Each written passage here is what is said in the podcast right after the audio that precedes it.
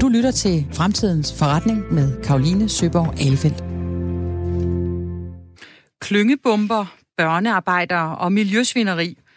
Siden midten af nullerne har afsløringer om tvivlsomme pensionsinvesteringer betydet et stigende fokus på, hvordan pensionsselskaberne anbringer vores penge. Tilsat i en global klimakrise er det fokus ikke blevet mindre. På FN's øh, klimatopmøde i New York i september offentliggjorde den danske pensionsbranche sine planer om at investere mere end 350 milliarder kroner frem mod 2030 i grøn omstilling. De nye investeringer skal bringe Danmark i den absolute føretrøje, når det kommer til grønne investeringer. Men hvad skal der til for at komme derhen? Og kan man overhovedet sikre et godt afkast af vores pensionspenge, uden at pensionsselskaberne investerer i fossile brændstoffer og våben? Du lytter til Fremtidens Forretning på Radio 4. Et program, der stiller skarp på erhvervslivets arbejde med FN's verdensmål for bæredygtig udvikling. Mit navn er Karoline Søborg Alefeldt, og jeg tror på menneskets evne til at vende verdens udvikling. Mine gæster i studiet i dag er David Dylander, underdirektør i pensionsselskabet PKA, Jakob Fjalland, som er miljøfaglig chef i Verdensnaturfonden, og Verdensnaturfonden undersøger hvert år de 16 største danske pensionskassers klimafokus og deres investeringspolitikker. Og sidst men ikke mindst har jeg besøg af Niels Fibæk, som er administrerende direktør og medstifter af det bæredygtige pensionsselskab Matter. Velkommen til. Tak. tak. Allerførst kan jeg godt tænke mig at høre, hvad I tre med hver jeres baggrund forstår ved ansvarlige og bæredygtige investeringer i pensionsbranchen. Devi Dyland, der vil du lægge ud? Ja, det vil jeg gerne. Øhm, bæredygtige investeringer eller ansvarlige investeringer i, øh, i PKA betyder rigtig meget, og det betyder rigtig meget for vores 320.000 medlemmer. Det er jo sådan set dem, der udstikker kursen øh, for os. Og det betyder en, øh, en lang række ting, men øh, en af de ting, det betyder, det er, at vi øh, prøver at målrette vores investeringer til at gå i en, i en bæredygtig eller grøn retning. Og det gør vi ved at sætte et mål om, at 10 procent af vores investeringer skal være investeret inden for det, der hedder klimarelaterede investeringer. Men det gør vi også ved at gå i dialog med de selskaber, vi har. Øh, I for eksempel, som du nævnte, den fossile sektor, øh, har vi stadigvæk nogle investeringer. Øh, og der er vi i dialog med de selskaber med henblik på at øh, formå dem til at gå i en grøn retning, altså simpelthen omstille deres forretningsmodel. Det er det, der hedder ansvarlig, øh, ansvarlig omstilling, og det tror jeg, vi vender tilbage til senere øh, i programmet. Øh, nu skal jeg lige spørge dig, øh, Niels Fibæk. Øh, hvad forstår du ved øh, ansvarlige og bæredygtige øh, investeringer i pensionsbranchen? Jamen, grundlæggende set så handler FN, FN's definition af bæredygtig udvikling, det handler om at sikre muligheder for at opfylde menneskers behov, uden at gå på kompromis med fremtidige generationers mulighed for at opfylde deres behov. Og set i en kontekst af pensionsinvesteringer, så betyder det for os, at vi skal sikre den måde, vi investerer vores pensionspenge, som er klart den største pulje af midler i Danmark overhovedet, jamen den skal ikke kunne gå på kompromis med de fremskridige generationers muligheder. Og det betyder for eksempel, at vi skal investere vores penge i en verden, vi har lyst til at gå på pension i. Det vil sige investere i grøn energi, sundhed, miljø og klima, og samtidig undgå skadelige og kontroversielle aktiver, som for eksempel fossile brændstoffer eller våbenproduktioner eller klyngebomber, som du startede med at referere til. Jakob Fjalland, det lyder umiddelbart som om, at uh, Niels Fibæk øh, og, Niels Fibæk og Devi Davy Dylander ikke er helt enige, fordi Devi siger 10 procent, og uh, Niels han, han taler om, hvordan verden skal komme til at se ud. Hvordan, hvordan forstår du ansvarlige og bæredygtige investeringer, og hører du forskel på, på hvad de to siger her? Ja, det gør jeg. Altså, jeg hører noget om et, et langsigtet mål, og så, og så en proces øh, derhen af. Øhm, og, og altså, på den måde er jeg sådan set enig i de to. Vi vil selvfølgelig gerne have, at, at begge, begge to øh, øh, udsagn her, øh, vi vil selvfølgelig gerne have, at det går så hurtigt som muligt, og det har verden også brug for. Øh, for os handler bæredygtighed jo om, at, at vores pensionsinvesteringer skal være med til at hjælpe de kæmpe udfordringer og kriser, vi ser i verden i øjeblikket, og at vi ikke skal tjene penge på dem, som tjener penge på at gøre det skidt. Øh, ja øh, David Dylander, øh, øh, pensionsselskabet PKA, som du altså arbejder for, og som er med til at, at være førtrøjen øh, for denne her omstilling. Øh, Øh, du var altså med i New York, og du var med til at øh, love, at nu skal der investeres 350 milliarder kroner, det er jo mange penge, i grøn omstilling frem mod 2030. Hvad er det præcis, der skal investeres i? Der skal investeres i en øh, bred vifte øh, af øh, ansvarlige investeringer eller ESG-investeringer, og det kan ESG-investeringer? Ja, ESG, det er den øh, terminologi, man bruger. Det er Environmental, Social og Governance. Tre faktorer, der tilsammen øh, udgør det, der hedder bæredygtige investeringer. Og vi taler alt fra øh, vindmølleparker, on- og offshore, hvor vi i Danmark og også i PKA har en særlig ekspertise. Vi taler også om solcelleparker, biomasseanlæg, øh, den slags. Det kan også være energirenovering i bygninger, og vi taler vel at mærke både i, øh, i Danmark og Europa, men vi kigger sådan set også andre steder hen, fordi det gælder jo om øh, med Danmark som det gode eksempel, der rent faktisk kan noget på det her øh, område, som der bliver lyttet til ude omkring gælder det jo om at, øh, at vise, hvad vi kan, øh, og prøve at inspirere andre, og det kan vi jo se lykkes. Så, så vi, taler, øh, vi taler også med folk i øh, USA, Afrika, vi kigger på investeringer i Asien osv. Øh, Niels Fibæk, øh, hvorfor har pensionsselskaberne et særligt ansvar i den her omstillingsproces? Men det har pensionsselskaberne af mange grunde. For det første har vi 4.300 milliarder kroner i pensionsopsparinger i Danmark. Det er som sagt klart den største pulje af midler, vi har. Øhm, for det andet, jamen så er det jo pensionskasserne, der øh, forvalter og investerer pengene på, på vegne af millioner af danskere, og mange danskere, som i, i mange tilfælde egentlig ikke har et valg, som er øh, i en vis grad i hvert fald tvunget ind i en pensionskasse via deres overenskomst. Øhm, og med, øh, med stor magt følger stort ansvar, øhm, vil jeg mene. Og, og derfor er det selvfølgelig klart, at, at der skal også være et vist bæredygtighedshensyn i de her investeringer. Øhm, er der øh, konkrete mål, det vi ud over, der skal investeres øh, milliarder? Der er, øh, der er det her øh, betinget tilsavn om øh, 350 øh, milliarder øh, øh, danske kroner ved udgangen af 2030. Men det vi arbejder videre på øh, øh, nu her, og som er ved at blive, øh, blive konkretiseret, det er at række ud også internationalt til øh, internationale investorer, også andre steder. Fordi øh, hvis vi øh, med, det, med afsæt i det gode danske eksempel kan formå andre til at følge og til at vise, hvad de allerede gør derude, det kan vi jo se sker, men, men måske også øh, forhøje deres ambitioner, så kan vi jo nå et helt andet øh, tal, og det er noget af det, der, øh, der bliver arbejdet øh, benhårdt på, både fra regeringens side, men også fra, øh, fra PKA's side.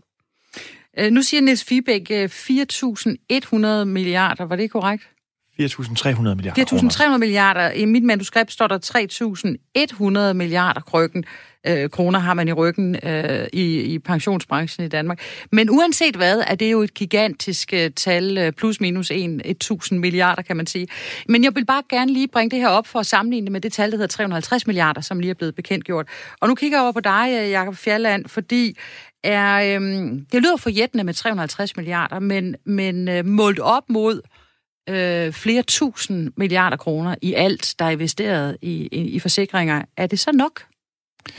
Nej, det er bestemt ikke nok. Øh, det er et rigtig godt signal øh, til hele verden, øh, og man kan godt sige, at de, de danske pensionsselskaber går foran her, øh, også på et globalt skala, med, og, og, og, og med deres, deres grønne investeringer. Det er noget, som vi har vidst, mange af pensionsselskaberne har allerede annonceret tidligere, også inden New York, at, at de havde nogle ambitioner i det her lag her. Så det kommer ikke helt bag på os, kan man sige. Ikke? Men det, der jo er mindst lige så vigtigt, og måske endnu vigtigere, det er, at de ikke har investeret investeringer stadig noget af det, der, der, øh, der er med til at forøge de kriser øh, og, og problemer, som vi står i. Blandt andet den fossile olieindustri og, og fossil øh, energiindustrien. Men øh, hvad skal der ske øh, i din optik, øh, Jakob Fjerland, hvis vi skal nå Paris-aftalens mål om at holde den globale temperaturstigning på under halvanden grad?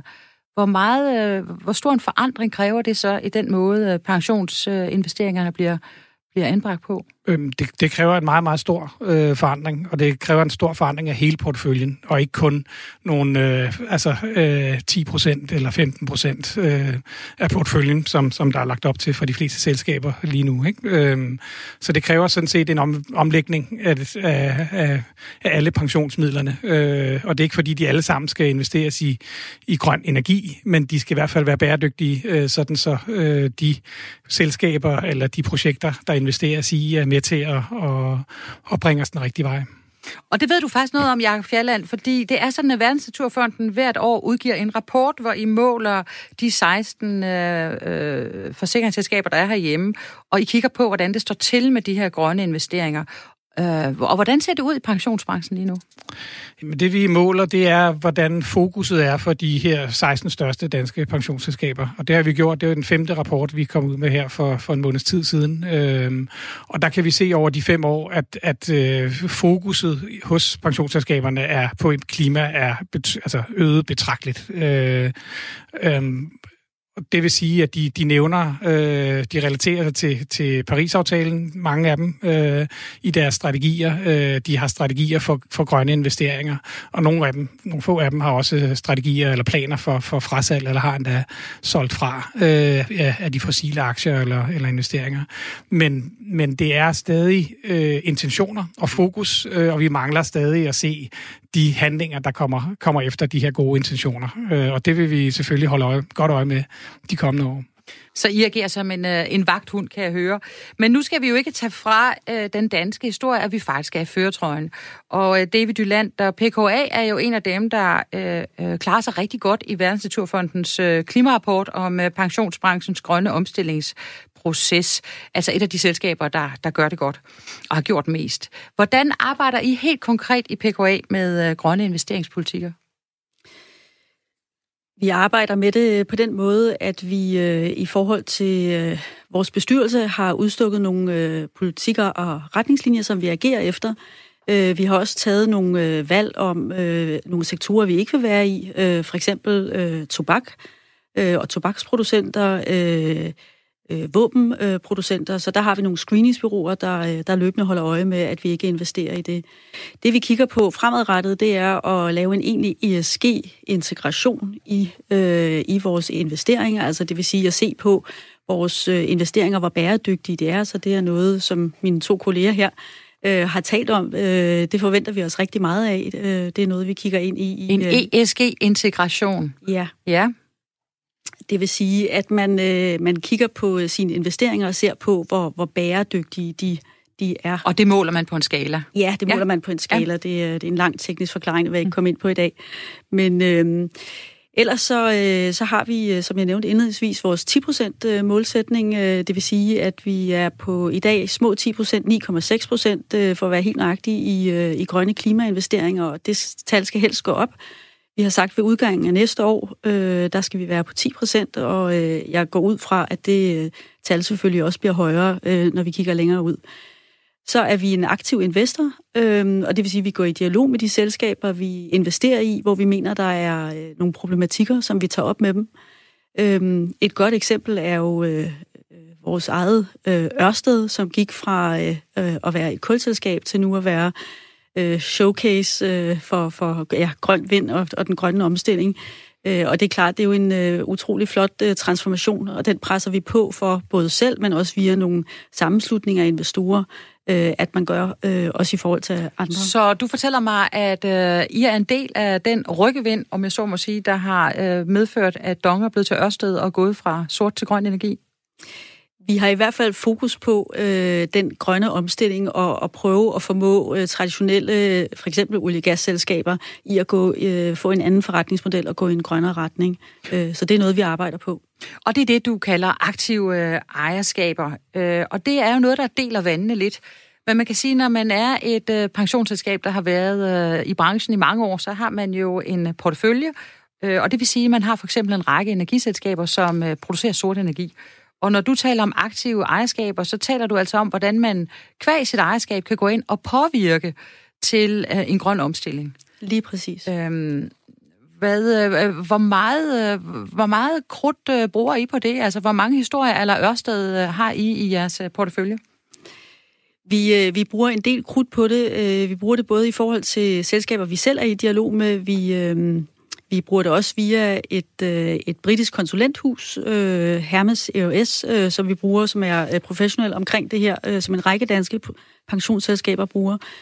Øhm, øh, og det er øh, både at være i dialog med selskaberne, øh, og have den her kontakt, øh, forstå deres forretningsmodel osv., prøve at påvirke dem i forhold til Paris-aftale. Øhm, men det er også at... Øh, Øh, det er også at gå i, øh, i dialog via nogle investorsammenslutninger, øh, og det er at stemme på generalforsamlinger. Det er jo rigtig, rigtig vigtigt, at jo større en ejerandel du har af et selskab, jo mere kan du gøre din indflydelse gældende, øhm, og formå en direktion og bestyrelse til at diskutere nogle ting. Det kan for eksempel være spørgsmål om, om vederlag til, til øh, øh, den samme øh, bestyrelse eller direktion, øh, Øh, som vi måske mener er, øh, er ved at ryge gennem øh, loftet, øh, og som man så har en, en, en drøftelse af. Og hvis man slutter sig sammen med andre investorer, øh, så kan man jo tage det på dagsordenen øh, og drøfte det. Meget spændende, og man kan sige, at aktive ejerskaber lægger sig næsten op af at være aktivistisk, hører jeg. I hvert fald er det jo øh, noget, som man øh, nok kommer til at høre mere om. En virksomhed som Matter, som vi skal høre mere om øh, lidt senere, har jo ikke behov for at beskæftige sig med aktive med, ejerskaber, fordi I jo ikke investerer i virksomheder, der skal omstilles, eller hvad? Man kan sige, vi, vi kommer lidt fra et andet sted, end PKA gør. Vi startede ligesom fra, fra scratch af og sagde, at vi ville, vi ville lave en pensionsordning, hvor vi kom så tæt på 100% af porteføljen som muligt, som egentlig var bæredygtige investeringer. Øhm, vi har lavet samarbejder med Scandia først, og så sidenhen med AP Pension. Øh, og det betyder selvfølgelig, at du har haft, haft mulighed ligesom på at vælge fra starten, i stedet for at sige, hvad er grunden til ikke at investere i det her selskab, hvorfor ligesom vi skal sælge det fra, så du siger, hvorfor skulle vi overhovedet investere i det her? Øhm, så vi har for eksempel ikke, man kan sige, for os er løsningen mere at sige, men vil vi overhovedet have det i porteføljen? Øhm, og det gælder selvfølgelig både for, for aktierne, som ligesom er det, der er mest debat om, det gælder også for obligationerne, og det gælder også for direkte investeringer i sådan noget som vindmølleparker og solcelle, solcelleparker, ejendomme eller skovbrug. Ja. Men øh, vil I overhovedet have det i jeres portefølje? Nej. Nej, øhm, det var et kort det, svar, ja. Ja, og det, og det tror jeg, der, der er to grunde til. Man kan sige, for det første er jo, man kan sige, vi, vi ligesom sætter, sætter sammen, også med vores partner, og sagt, jamen, men hvis vi skal, skal lave en bæredygtig portefølje, hvor vi får det her tal så tæt på 100 som, procent som muligt, hvad er det så for nogle kriterier, vi sætter op? Det vil sige, at selskaberne skal, i aktieporteføljen skal bidrage til FN's verdensmål øh, med mindst 20 procent og i gennemsnit 67 procent af deres omsætning. Altså de penge, de tjener, skal komme fra gavnlig udvikling. Det betyder, at alle obligationerne skal være det, der hedder grønne obligationer, hvor du specifikt låner penge ud til et grønt formål. Det kan være det kan for eksempel være øh, beskyttelse mod oversvømmelse, er et, er et eksempel. Og så skal det være direkte investeringer, for eksempel i sol, vind eller skov. Øhm, så det er det, vi har forsøgt. Og det betyder selvfølgelig også, at, at man fravælger sådan noget som kul, olie og gas eller våbenproducenter. Og det gør vi af den årsag, at vi lavede et større studie selv af aktivt ejerskab sidste år, øhm, og vi kan simpelthen ikke se effekten. Øhm, hvis vi taler, kigger på de selskaber, hvor kerneforretning er problemet, og det vil sige selskaber, hvor det ikke er en eller anden anekdote eller et mindre problem, man forsøger at løse, men hvor det er kerneproblem, kerneforretningen. Lad os sige Shell eller Exxon, eller hvad det måtte være. Så kan vi simpelthen ikke se deres gentransition. Øhm. Men øh, er Ørsted ikke et meget godt eksempel på, at det kan lade sig gøre? Ørsted er øh, for det første et af få, og, øh, og så er Ørsted overhovedet ikke i mål endnu, er også vigtigt at sige. Øhm, man kan og sige, de er ikke i mål, fordi? Jamen, Ørsted producerer jo stadigvæk 30-40 procent af energien fra kul. Altså, de er ikke i mål. Det, det, det er bare realiteten. Øhm, de er på vej, men de er der ikke. Øh, David Dyland, der, når vi nu øh, hører om, om Niels Fibæks øh, holdning til aktiv ejerskab, så øh, hører jeg øh, Niels Fibæk sige, at, øh, at øh, nogen er godt på vej. Ørsted for eksempel næsten i mål. Og så er der nogen, man ikke kan lave om på, sådan nogen som Shell og Exxon. Jeg går ud fra, at øh, det også gør, at I har overvejelser om frasalg, altså de steder, hvor I ikke kan udøve øh, øhm, øh aktivt øh, ejerskab. Øh, men investerer I fortsat i fossile brændstoffer? Ja, det gør vi. Øh, men øh, vi holder øje med de selskaber, som netop er inden for den fossile branche, og jeg er helt enig i, at selvfølgelig er der grænser. Øh, vi gik selv ud og øh, øh, solgte, hvad vi havde i øh, Exxon, fordi vi ikke tror på, øh, at øh, den dialog, vi har haft med dem, øh, bærer frugt. Men der er andre, som øh, viser fine tegn øh, på ændringer, og øh, når man taler omkring det her område, skal man jo også tænke på, at det er nogle øh, selskaber, som har en forretningsmodel, øh, som først skal, skal reformeres og ændres. Øh, der er måske et helt nyt forretningsområde, der skal bygges op, og den slags tager tid. Øh, det er derfor, vi slutter sammen med andre investorer og prøver at påvirke de her selskaber over en, en to, tre, nogle gange femårig periode. Øh, og medmindre vi ser øh, egentlige og tydelige tegn på, øh, på en ændring, øh, og en forståelse også øh, inde i, øh, i bestyrelses- og direktionslokalet, jamen så ender de på vores negativliste, og så går vi ud af dem og sælger dem, øh, og har ikke noget at gøre med dem mere. Jakob Fjalland, øhm, det lyder som om, det også kan være svært at finde bæredygtige investeringer, der giver gode afkast. Hvad, hvad siger du til det øh, udsagn?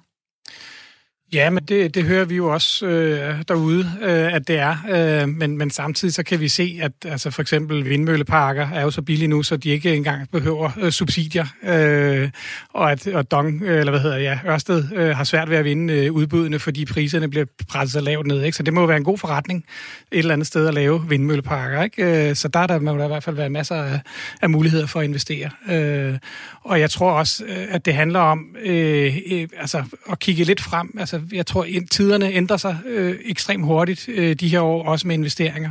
Og hvad der ikke var så profitabelt eller så sikkert øh, for nogle år siden, er langt mere sikkert nu. Og hvad der var blev set som meget sikre investeringer bare for et par år siden, er måske meget usikre og øh, investeringer i dag, som, som ender med at, at være øh, ja, øh, investeringer, som man brænder fingrene på. Så, mm. så jeg tror også, at risikoprofilen eller vurderingen af, af, af øh, investeringerne og, og hvor man kan få overskud, det, den, den ændrer sig meget i øjeblikket. Det synes jeg er meget relevant. Øh, programmet her hedder jo Fremtidens Forretning, så vi har også øh, fokus på forretningsdelen af det. Og lad mig derfor lige vende mig om mod øh, Niels Fibæk.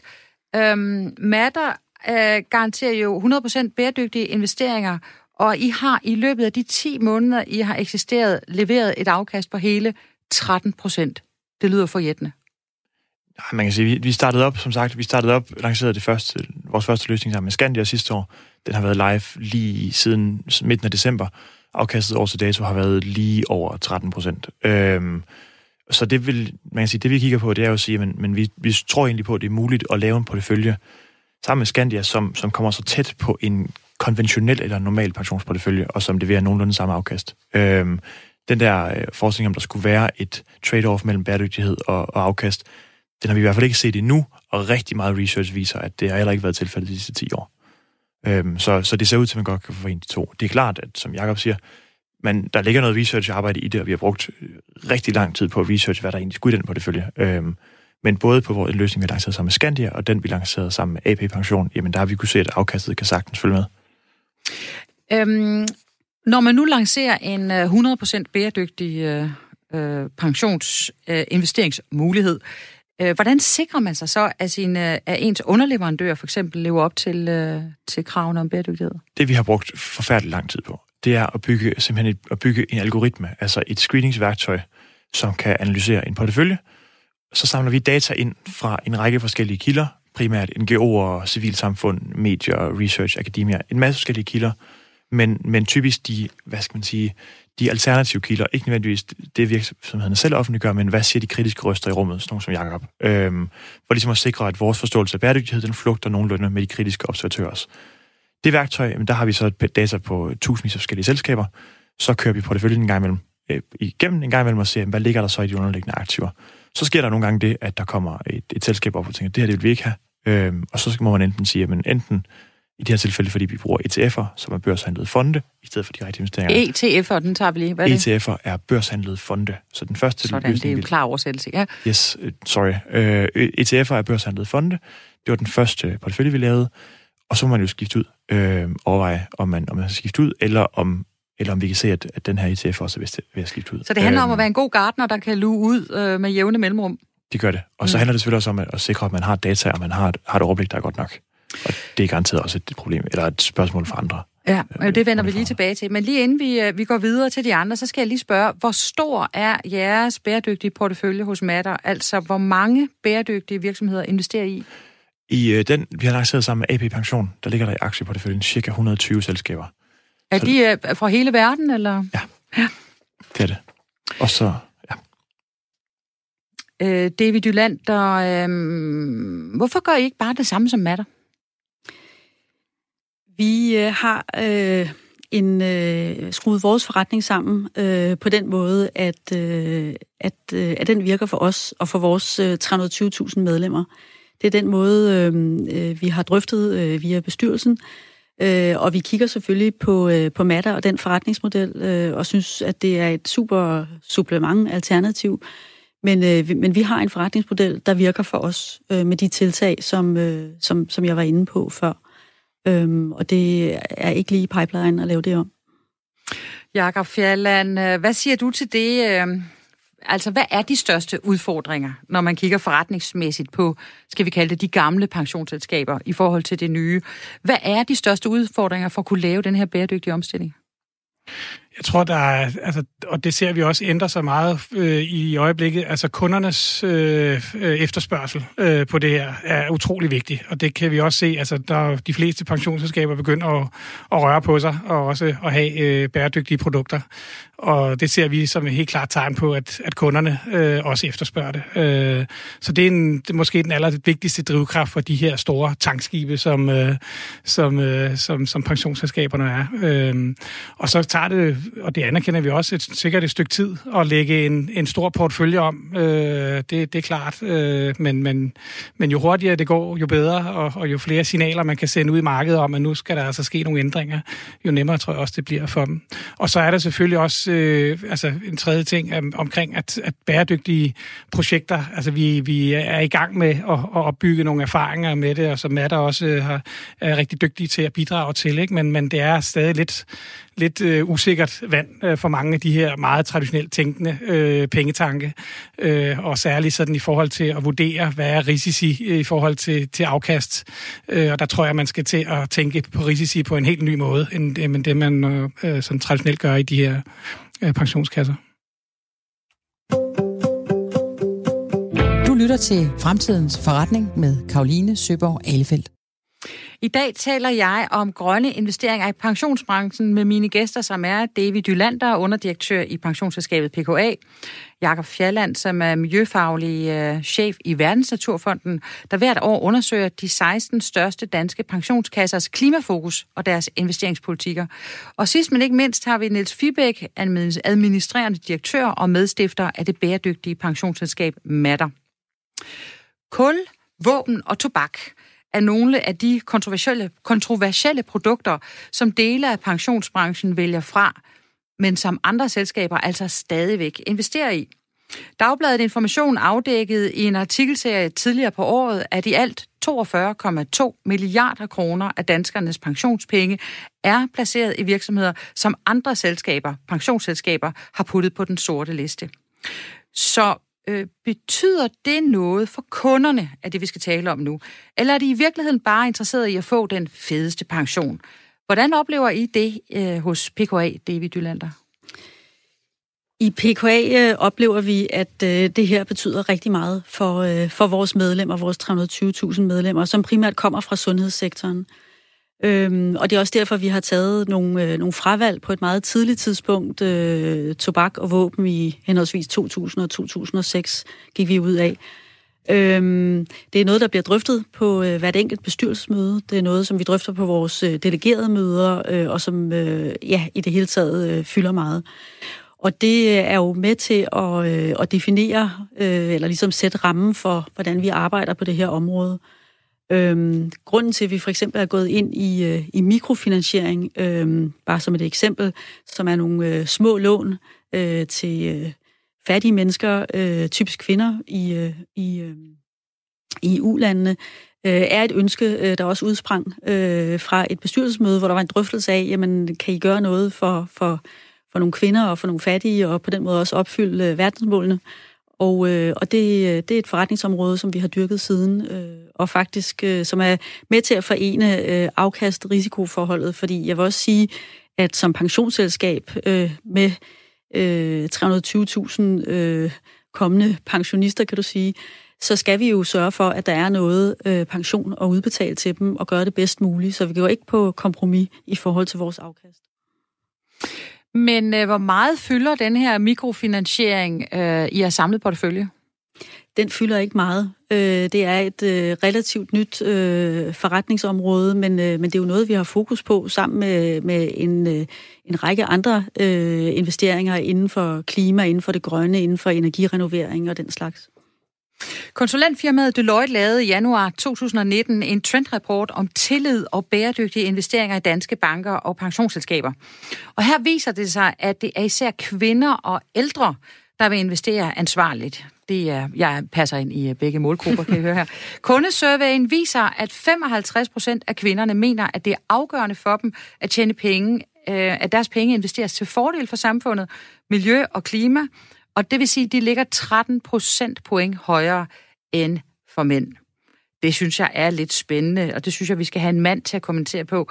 Jakob øh, Fjalland, øh, er det noget, I også har fokus på, når I kigger på, øh, på de her øh, pensionsselskaber i jeres årlige øh, rapport? Kigger I også på, øh, hvem er hos kunderne, der egentlig ønsker en omstilling?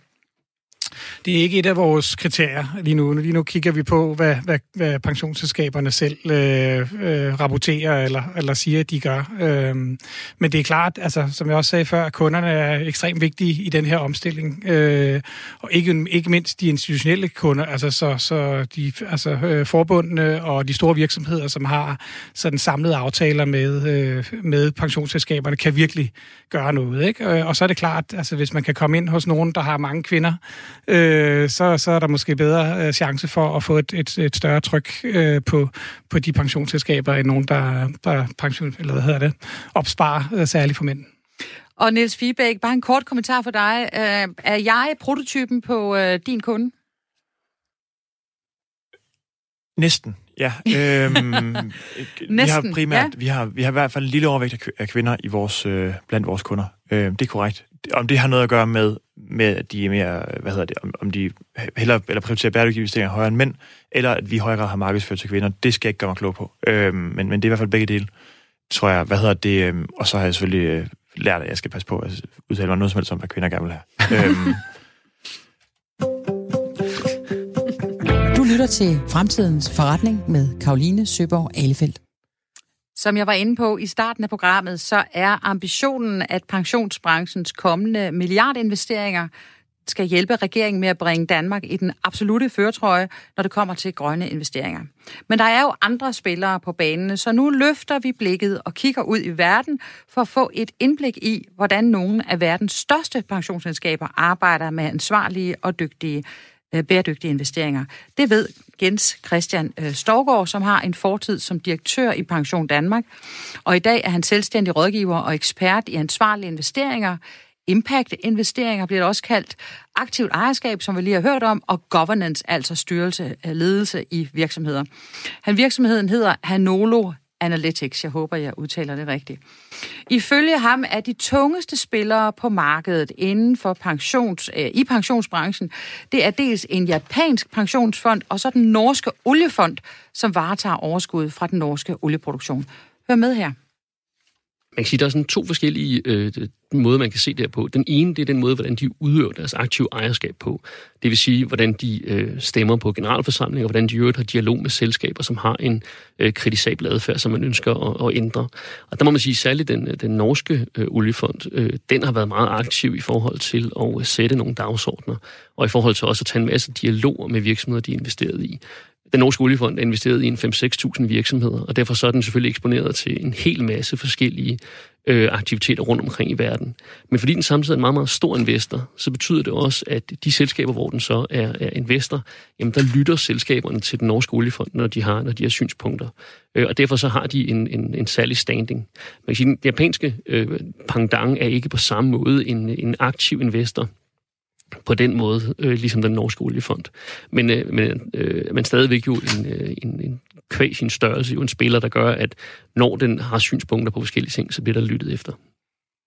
Hvad er deres resultater? Jamen, altså man kan sige, at resultaterne er jo, øh, er jo blandet i den forstand, at det er jo ikke altid, at selv en stor investor kan få øh, et selskab til at ændre opfattelse. Og det vil sige, at øh, deres resultater er generelt gode i forhold til at få selskaberne til at foretage justeringer af den kurs, de har.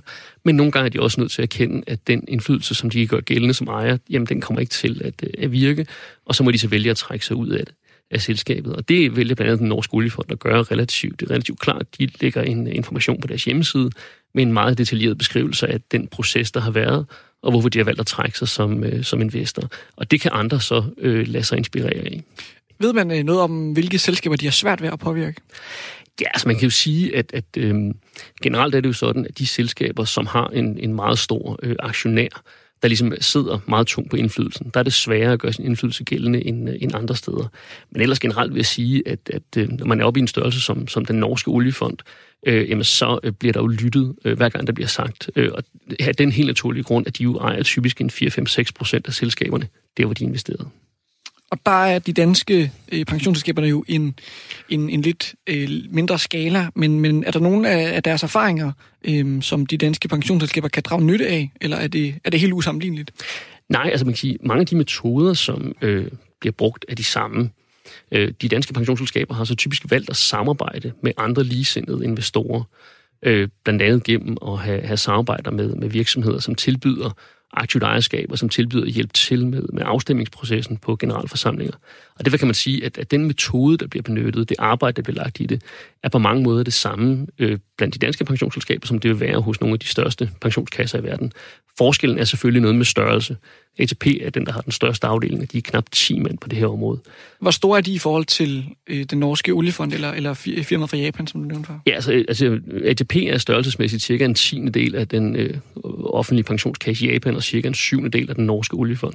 Så selvom ATP er en meget stor spiller i det danske marked, så er de globalt set om, omkring nummer 20, når man kigger på størrelsen af, af pensionsselskaber i verden. Hvad, hvad ser du som vejen frem for den danske pensionsbranche? Altså man kan sige, at den danske pensionsbranche har været langt fremme i forhold til at være toneangivende, når det handler om direkte investeringer, for eksempel i infrastruktur, i vindmølleparker, i biomassefældet kraftværk osv. Så man kan sige, at mange af de danske pensionsselskaber er sådan set gået forrest, når det handler om at foretage konkrete direkte investeringer øh, i den grønne økonomi. Så kan man så sige, at når det kommer til det her med at bedrive aktivt ejerskab og påvirke de virksomheder, som måske ikke helt har fået øjnene op for de muligheder, der er i den grønne økonomi, jamen så går vejen ligesom over, over samarbejde. Øh, fordi at øh, hvis en, en meget lille dansk investor vælger at sælge ud af et selskab, så sker der ikke nogen forandringer. Forandringer bliver kun skabt ved, at man tager handsken op og ligesom aktivt søger at påvirke de virksomheder, som har en, en kritisabel adfærd. Så vejen frem for de danske pensionsinvestorer, den er sådan set mere af det samme. Okay, og er det stadig sådan til gavn for, for os som kunder? Ja, det er jo høj grad til gavn for, for, for kunderne, at øh, der er nogle ansvarlige aktive ejere, der sørger for at forbedre de selskaber, de er investeret i.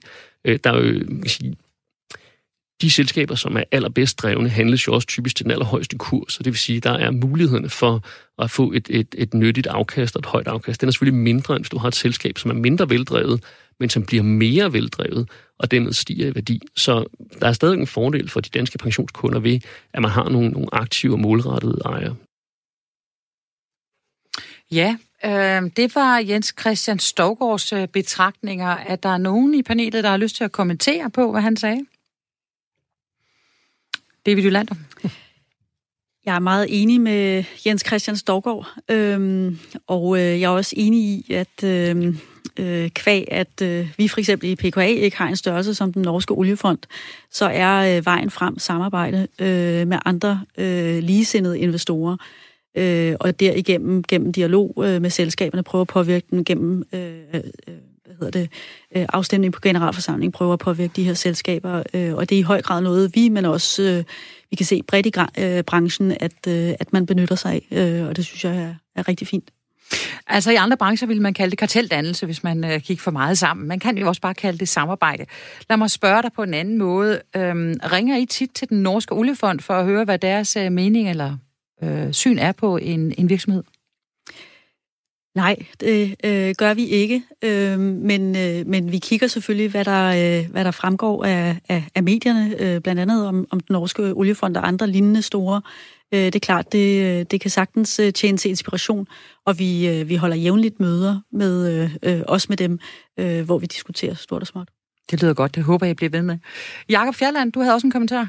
Ja, jamen, jeg hæftede mig mest ved, ved hans beskrivelse af, hvordan øh, den norske oliefond går til det her. Ikke? Altså, at det virker, lyder som om, øh, i hans analyse i hvert fald, at de går meget øh, struktureret til værks, øh, og, og også er meget åbne og transparente omkring øh, deres analyser, og hvorfor de trækker sig ud af nogle selskaber, for eksempel. Ikke? Og det tror jeg er helt kernen i, hvis aktiv ejerskab overhovedet skal have gang på jord, øh, og hvis man skal tro, at man som investor kan gøre noget, eller skal kunne øh, forsvare, at man stadig har investeringer i et selskab, så skal man i det mindste også kunne øh, dokumentere, hvad det er, man gør, og dokumentere, at det har en, en vis progression i forhold til det her, øh, den her virksomheds og selskabsstrategier øh, øh eller øh, øh, ageren. Ellers så øh, er det bare en, ja, øh, en måde at, og, ja, at undskylde, at man, man stadig har nogle øh, aktier, som, som måske giver et højt afkast, men øh, er, er øh, investeret i noget, der skaber mere flere problemer, end det skaber løsninger. Og hvad siger du til det, Niels Fibæk? Jeg tror, det jeg vil hæfte med, med det her, de to eksempler, den japanske regeringsfond og, øh, og den norske stat, oliefond, er jo de største. Det er ikke nødvendigvis pionerende eller forløberne på området. Det er bare de største investorer, øh, eller i hvert fald to af de største, han hæfter sig ved. Og det tror jeg, at det sådan, som, som vi vil kigge på at sige, men nogle af dem, jeg tror, vi, vi kigger på som, som, som forgænger på det her, det er især SPP i, i Sverige. Og det er, SPP i Sverige, ja. ja som, som er kommet rigtig langt, og som har sat nogle meget, meget klare rammer op for, hvad de vil acceptere, hvad de ikke vil acceptere. Kan du lige fortælle os lidt om, hvem SPP er, hvor store de er? De er, de, ja, præcis hvor store de er, det har jeg ikke tal på. De er, de er noget mindre end, end både den norske oliefond og den japanske offentlige fond. Men, er de men på størrelse med nogle af de danske? Ja, de svarer nok til et kommersielt dansk pensionsselskab. Mm. Øhm, 200-300 milliarder kroner, vil jeg tro. De, men jeg tror, det, det jeg synes er, øh, der hvor de, jeg synes, de ledende er, de har været meget klare på, hvad er det, vi vil investere i, og hvad er det, vi ikke vil investere i, og været meget, meget konkrete på, jamen, hvad er det for nogle målsætninger, vi har, det her vil vi ikke have, det her vil vi gerne have, og det her det er de kriterier, vi, vi, er, vi engagerer os på. Øhm, og det synes jeg har været, har, været, har været imponerende. Et andet eksempel er PGGM i Holland. Holland er, dem kender I garanteret også. PGGM er den hollandske pendant til PKA, øhm, forvalter cirka 1.500 milliarder kroner, øhm, er også kommet enormt langt, og især i at, at, at måle effekten af de investeringer, de laver, også dem, der ikke er børsnoteret, øhm, er sådan af vores, gode, af vores gode eksempler. Og jeg tror, en, en kommentar fra vores side, noget af det, som, som vi i hvert fald i Matter har undret os en del over, det er de her internationale investorsamarbejder. Øhm, som jeg sagde før, vi har svært ved at se effekten af dem. Øhm, og jeg tror, problemet, som jeg ser det, ligger i, at de, hvis man kan kalde det toleranceværdier, øhm, simpelthen de, de niveauer, man stiller sig tilfreds med af, af hastighed ændringerne, altså simpelthen hvor hurtigt de her selskaber de forbedrer sig, det er i mine øjne alt for langsomt. Øhm, og det gælder for mange af de internationale samarbejder, og det gælder også for mange af det, meget af det arbejde, der, gjort, der bliver gjort med, med aktivt ejerskab. Øhm, fordi vi har svært ved at se en effekt af det. David Jylland, hvad siger du til det? Det går for langsomt, øh, men øh, SPP i Sverige og PB, PGGM, det er nogle gode forkortelser, det her i Holland, viser alligevel vejen, hører vi fra Niels Fibæk. Øh, hvad siger du til det? Hvad, hvad skal der til, før I øh, kommer på højde med SPP eller PGGM? Jeg er enig i, at, øh, at det går langsomt. Øh, jeg mener ikke øh, altid i hvert fald, at det går for langsomt. Øh, helt konkret er vi i øh, øh sammen med en række andre i en investorsammenslutning, der hedder Climate Action 100+. Plus. Øh, den går ud på at tale med 161 øh, af de største CO2-udledere i verden. Øh, det er et femårigt initiativ, der blev lanceret i slutningen af 2017, så vi er ja, knap halvvejs. Det bliver afsluttet i øh, 22, og, øh, og vi kan allerede se nogle, øh, nogle rigtig positive tegn øh, i forhold til de, nogle, øh, nogle af de rigtig, rigtig store øh, olie- og gasudledere. Øh, og hvad er det, der gør, at I kan se de her positive tegn? Altså, hvad er det helt konkret, der har flyttet sig?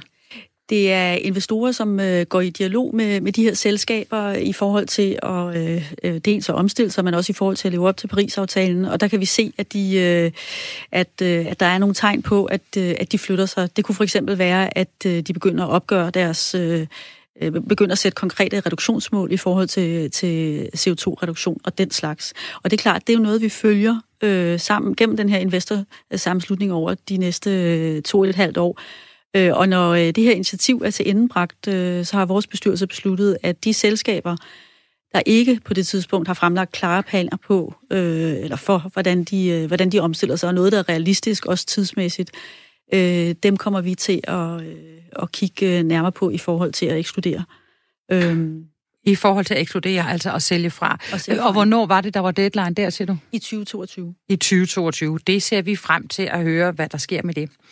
Et fast element her i fremtidens forretning er det, vi kalder ønsketænkning. Det vil sige, at jeg giver mine gæster her øh, mulighed for at øh, ønske sig noget. Hvad skal der til, kunne man også spørge om, for at vi kommer til at leve op til øh, FN's øh, bæredygtighedsmål øh, i, i år 2030. Hvad er det for nogle konkrete indsatser, vi skal sætte i gang i nu, når vi ser frem mod 2030? Jakob Fjerland, vil du lægge for? Ja, altså, øhm, man kan sige, noget af det første, vi godt kunne tænke os at se, det var, at, at pensionsselskaberne herhjemme øh, øh, tilslutter sig øh, halvanden grads målet, og det vil sige, at de fleste funktionsskaber herhjemme øh, investerer øh, i forhold til klima, i forhold til øh, well below 2 grader, altså 2 graders målet, ikke? Øh, og det, det er, kan vi se med, de, med den øh, øh klimarapport, der kom fra FN sidste år, at det kommer til at betyde ekstremt meget, om vi stiler mod 2 grader eller halvanden grad eller under halvanden grad. Og Pension Danmark har allerede øh, tilsluttet sig halvandengradsmålet, øh, og det håber vi også, at, at resten af pensionsselskaberne herhjemme gør. Øh. Og det øh, er vel et meget enkelt øh, spørgsmål, man kan stille pensionsselskaberne. Ja. Har I øh, mulighed, lyst til at tilslutte jer halvandengradsmålet? Men hvad betyder det konkret, Jacob? Ja, det betyder jo selvfølgelig, at, at baren bliver sat øh, endnu lavere i forhold til, eller højere, øh, alt efter hvordan man kigger på det, men i forhold til, hvor, hvor bæredygtigt eller hvor hurtigt den her omstilling skal ske. Ikke? Og det øh, er helt sikkert, at det betyder rigtig meget, og det er sikkert også derfor, at mange af pensionsselskaberne øh, ja, trækker den lidt, øh, fordi de lige skal analysere færdigt, men det er helt afgørende, at, at vi får den målsætning ind. Øh, men det betyder også, at det skal gå rigtig stærkt, øh, mere hurtigere, end man ellers havde øh, regnet med. Det var Jakob Fjallands ønske. David Jolander, har du også et ønske frem mod 2030? Det har jeg bestemt. Øhm, vi har allerede føretrøjen på i dag, men øh, for at sige det lidt øh, populistisk, øh, vi vil gerne gå i udbrud. Øhm, vi vil gerne øh, med afsæt i øh, det her fine initiativ, som statsministeren var med til at præsentere i til FN's FN-topmødet i, i New York den 22. september på de 350 milliarder. Det her med at række ud til andre investorer, som er så meget større end hvad vi har øh, øh, i Danmark, øh, på trods af de her øh, mange milliarder, det tænker jeg vil være øh, noget, der virkelig kan sætte gang i en, i en omstilling. Nu blev der nævnt øh, PGGM, øh, en del af PGGM, PFZW, øh, repræsentanten derfra, øh, det tredje største pensionsselskab i Europa, og også øh, New York State Pension Fund, det tredje største øh, pensionsselskab i USA, var med på talerstolen og bakket op omkring det danske initiativ, og var med til at fortælle, hvad de selv gør. Øh, hvis vi kan formå dem øh, til at række ud til nogle af dem, de kender, øh, og så videre, og lade det sprede som ringe i vandet, så tror jeg, vi kan nå rigtig langt og meget længere end de 350 milliarder. Tak for, øh, tak for det, David Jolander. Og så kigger jeg på Niels Fibæk. Hvad ønsker du dig frem mod 2030? På verdensplan, der har vi fem til syv gange så store reserver af kul, olie og gas, som vi kan grave op og brænde af, hvis vi skal holde os inden for Paris-aftalens målsætninger. Øh, jeg ønsker mig, at øh, 80% af vores kendte fossile brændstofreserver bliver under jorden. Og så ønsker jeg mig, at det ikke bliver de danske pensionsopsparere, som tager tabene på de, på de kul, olie og gasselskaber, som ejer de reserver, når de en dag bliver nedskrevet. Sådan. Et andet fast element her i fremtidens forretning er, øh, at vi skal se på ugens mest markante erhvervshistorier. Og der har jeg også bedt øh, gæsterne i panelet i dag om at øh, hver især tage en en erhvervshistorie med, en nyhed, som øh, har gjort sig særlig øh, bemærket. Jakob Fjerland, hvad har du øh, noteret dig i øh, nyhedsstrømmen for den her uge? Ja, mm, jeg har været lidt fræk at tage en med fra sidste uge, fordi den var så god og stor, så jeg tænkte, den, øh, den lever stadig. Øh, og det er, at den øh, europæiske investeringsbank, EIB, sidste uge annoncerede, at de vil slutte eller stoppe investeringer i, i fossile brændsler ved udgangen af 2021. Og det er en, altså det her det er den verdens største investeringsbank. Øh, og og det, øh, det, er, det er en kæmpe øh, hvad hedder det, ja, øh, signal øh, til resten af, af verdens øh, banker og finansverden, at øh, nu, er, nu er det ved at være slut øh, for, for den fossile sektor, øh, og nu må man hellere se at komme ud. Jeg er, er meget glad for, at du nævnte den nyhed, for den var der også en af panelisterne i sidste uge, der havde, øh, der havde med. Så man må sige, det er PT, den nyhed, der har vundet øh, mest, øh, hvad skal man sige, øh, across øh, de her forskellige udsendelser, vi laver. Men kan du ikke lige kort øh, uddybe, hvad er det, øh, der gør det særligt, når det er den europæiske investeringsbank, der går ud? Altså, hvor, hvorfor er det, øh, hvorfor er det særligt betydningsfuldt?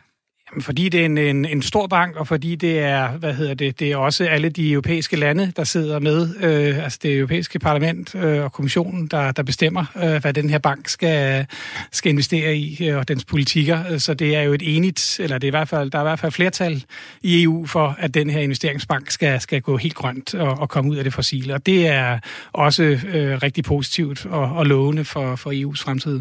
Og en, nyhed, vi også synes er god i denne uge. Tak skal du have, Jacob Fjelland. Så kigger jeg på David Jolander. Hvad har du taget med til os? Jamen, øh, på den lidt mere hjemlige bane, øh, Danica har øh, besluttet at ekskludere øh, tobak. Øh, det synes jeg er et øh, rigtig positivt øh, tiltag. Øh, det er godt at se af, af øh, andre selskaber, øh, også øh, skubber på i forhold til øh, deres egne øh, investeringer inden for, det kan være et våben, tobak osv. men helt konkret, at Danica går ud og tobak, det synes jeg er, det synes jeg er flot. Og hvad, øh, hvor svær en beslutning tror du, det har været for dem at gå ud af tobak? Altså, øh, jeg tænker, at øh, når ikke flere har gjort det, så er det fordi, tobak er en god forretning stadigvæk. Tobak er bestemt en god for, øh, forretning. Øh, det samme er kontroversielle våben. Øh, det hænger jo sammen med, hvordan øh, bestyrelsen og medlemskredsen, kunderne, øh, hvordan de ser det her område. Og det er derfor, det nogle gange kan være rigtig svært øh, at træffe øh, de beslutninger. Og netop derfor vil jeg godt øh, her fremhæve, at, øh, at det synes jeg er flot, øh, at man også i, i Danica øh, gør noget ved, ved problemet her. Sådan. Vi kvitterer for det.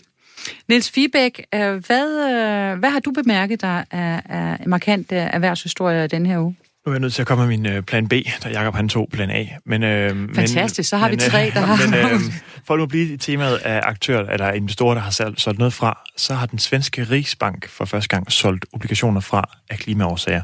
Og det er altså i Kanada og i Australien. Øh, hvor man simpelthen har, har fundet frem til, at klimaaftrykket af de her obligationer, det var for stort, fordi de her lande udvinder og sælger alt for meget kul. Øh, og det synes jeg er interessant.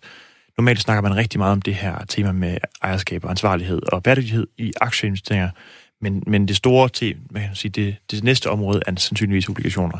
Både statsobligationer og virksomhedsobligationer. Øh, så det synes jeg er et ret interessant første step. Vi har faktisk en lille smule øh, tid ekstra her til sidst. Jeg jeg kunne godt tænke mig lige at dykke ind i det område, der hedder green bonds, eller øh, øh, grønne obligationer. Kan du ikke lige definere for os, Niels Fibæk, hvad øh, grønne øh, obligationer er? Jo, det kan du tro. Man kan sige, en obligation er jo traditionelt lidt en form for et lån, øh, hvor man simpelthen låner penge til, et, i det her tilfælde, til et givet projekt, hvor pengene så øremærkes til et specifikt grønt projekt. Og jeg tror, det gælder grønne obligationer som med så meget andet. Det er også et marked i udvikling. Øh, der er sket rigtig meget de sidste år, der kommer også til at ske rigtig meget de kommende år. Øh, men, men det vi kan se, er, det er, at rigtig mange investorer egentlig er interesseret i at, at låne penge ud til projekter som med et specifikt grønt formål. Øh, det kan være energirenovering, det kan være til vindmølleparker, det kan være til i for eksempel i vores portefølje, hvor det er til beskyttelse mod øh, katastrofer og oversvømmelser, øh, men hvor der simpelthen er et, et grønt formål med, med udlånet af penge, og hvor man også rapporterer på, jamen for det første selvfølgelig, hvad er de finansielle faktorer og afkast og den slags, men også hvad er den forventede miljømæssige effekt, og rapportere på den. Kunne jeg som privatperson gå ned i min bank i dag og sige, øh, jeg kunne godt tænke mig at få øh, placeret noget af min, øh, min øh, formue i, øh, i grønne investeringer? Eller grønne øh, obligationer? Specifikt de grønne obligationer. Øh, ikke i Danmark. Det er en del af porteføljen mange steder. Jeg kan ikke forestille mig, at der er et, et specifikt tilbud. Det er der måske i Merkur Bank, men det vil være mit bud. Jeg kigger rundt på David Jylander og Jakob Fjalland, der bliver rystet på hovedet. Det er et spændende emne, det her. Øh, jeg kan høre, det også er gryende og på vej frem. Hvad tænker I andre om øh, grønne obligationer? Jakob Fjalland? Jo, men det er helt klart, at det er, det, det er en spændende øh, måde at få finansieret noget af den her grønne omstilling, og, øh, og det håber vi også, at den danske regering øh, vil, vil kaste over. Vi ved, at der, er, der bliver arbejdet på det, men at, at man går ind nu også med den lave rente, øh, giver det god mening at, at udstede nogle, nogle grønne obligationer, så vi kan få endnu mere gang i den grønne omstilling. Og David Jolander? Helt enig. Det er øh, en af de ting, vi kigger ind i. Vi har øh, grønne obligationer i dag, øh, og vi vil gerne øge dem. I har allerede grønne øh, obligationer? Det har vi. Hvor har I det henne? Det har vi øh, blandt andet har den hollandske stat øh, udstedt øh, nogle, øh, nogle øh, statsobligationer, øh, øremærket øh, netop klimatilpasningstiltag øh, i Holland i forhold til oversvømmelse. Så dem har vi købt, og vi kigger selvfølgelig også ind i, hvis der måtte øh, blive nogen på det danske marked. Og hvem er det, man skal ringe til i Danmark, for at vi får gjort det samme her? Finansministeren. Finansministeren, Nationalbankdirektøren. Hvem skal vi have fat i? Hvem skal jeg invitere i studiet? Der er, jeg tror, der, der er to bud. Man kan sige, der er jo selvfølgelig nogle private virksomheder, tror jeg, som kommer til at udstede øh, grønne obligationer i de kommende år. Øh, og så tror jeg, der har i hvert fald været debat om, om man fra offentlig side øh, skulle, skulle øh, udstede grønne obligationer til... Det kræver selvfølgelig også, at man har nogle grønne projekter, pengene ligesom kan bruges til på en fornuftig måde, men, øh, men der, det kan både være fra privat og fra offentlig hold. Jamen, øh, vi, vi har jo tid til at kunne øh, brainstorme lidt på det. Øh, har vi ikke nogen grønne investeringsmuligheder herhjemme, som skal finansieres? Der er jo lige kommet nyheden i dag om, øh, om vindmølleparken uden for Bornholm. Øh, jeg tror sagtens, den kan finansieres af private, øh, privat kapital, uden at være sikker på, på planerne. Øh, mm, det er et godt spørgsmål. Det er, godt. Det er godt. Tror, der, det... der er noget her, vi, vi får tænkt lidt over det herinde. Det tror jeg, vi skal have kigget uh, lidt nærmere på i en af de kommende udsendelser. Og uh, ellers vil jeg gerne have lov at sige tak til jeres uh, tre uh, historier og jeres erhvervshistorier. Jeg kan godt lide, at vi for tredje gang er inde på, uh, hvad den europæiske investment bank har været ude at sige, at de vil stoppe investering af fossile brændstoffer. Um, at, at det også i dag er en nyhed. Det synes jeg er godt.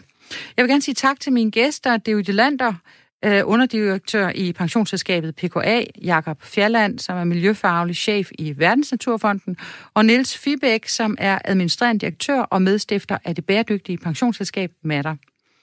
Programmet her kan øh, genhøres i aften kl. 19.05 her på Radio 4, og ellers er jeg tilbage i, på næste torsdag med et nyt program, der stiller skarp på erhvervslivets arbejde med FN's verdensmål for bæredygtig udvikling. Mit navn er Karoline Søborg Alefeldt, og i redaktionen er Rasmus Søgaard og Lene Jul. Tak for i dag.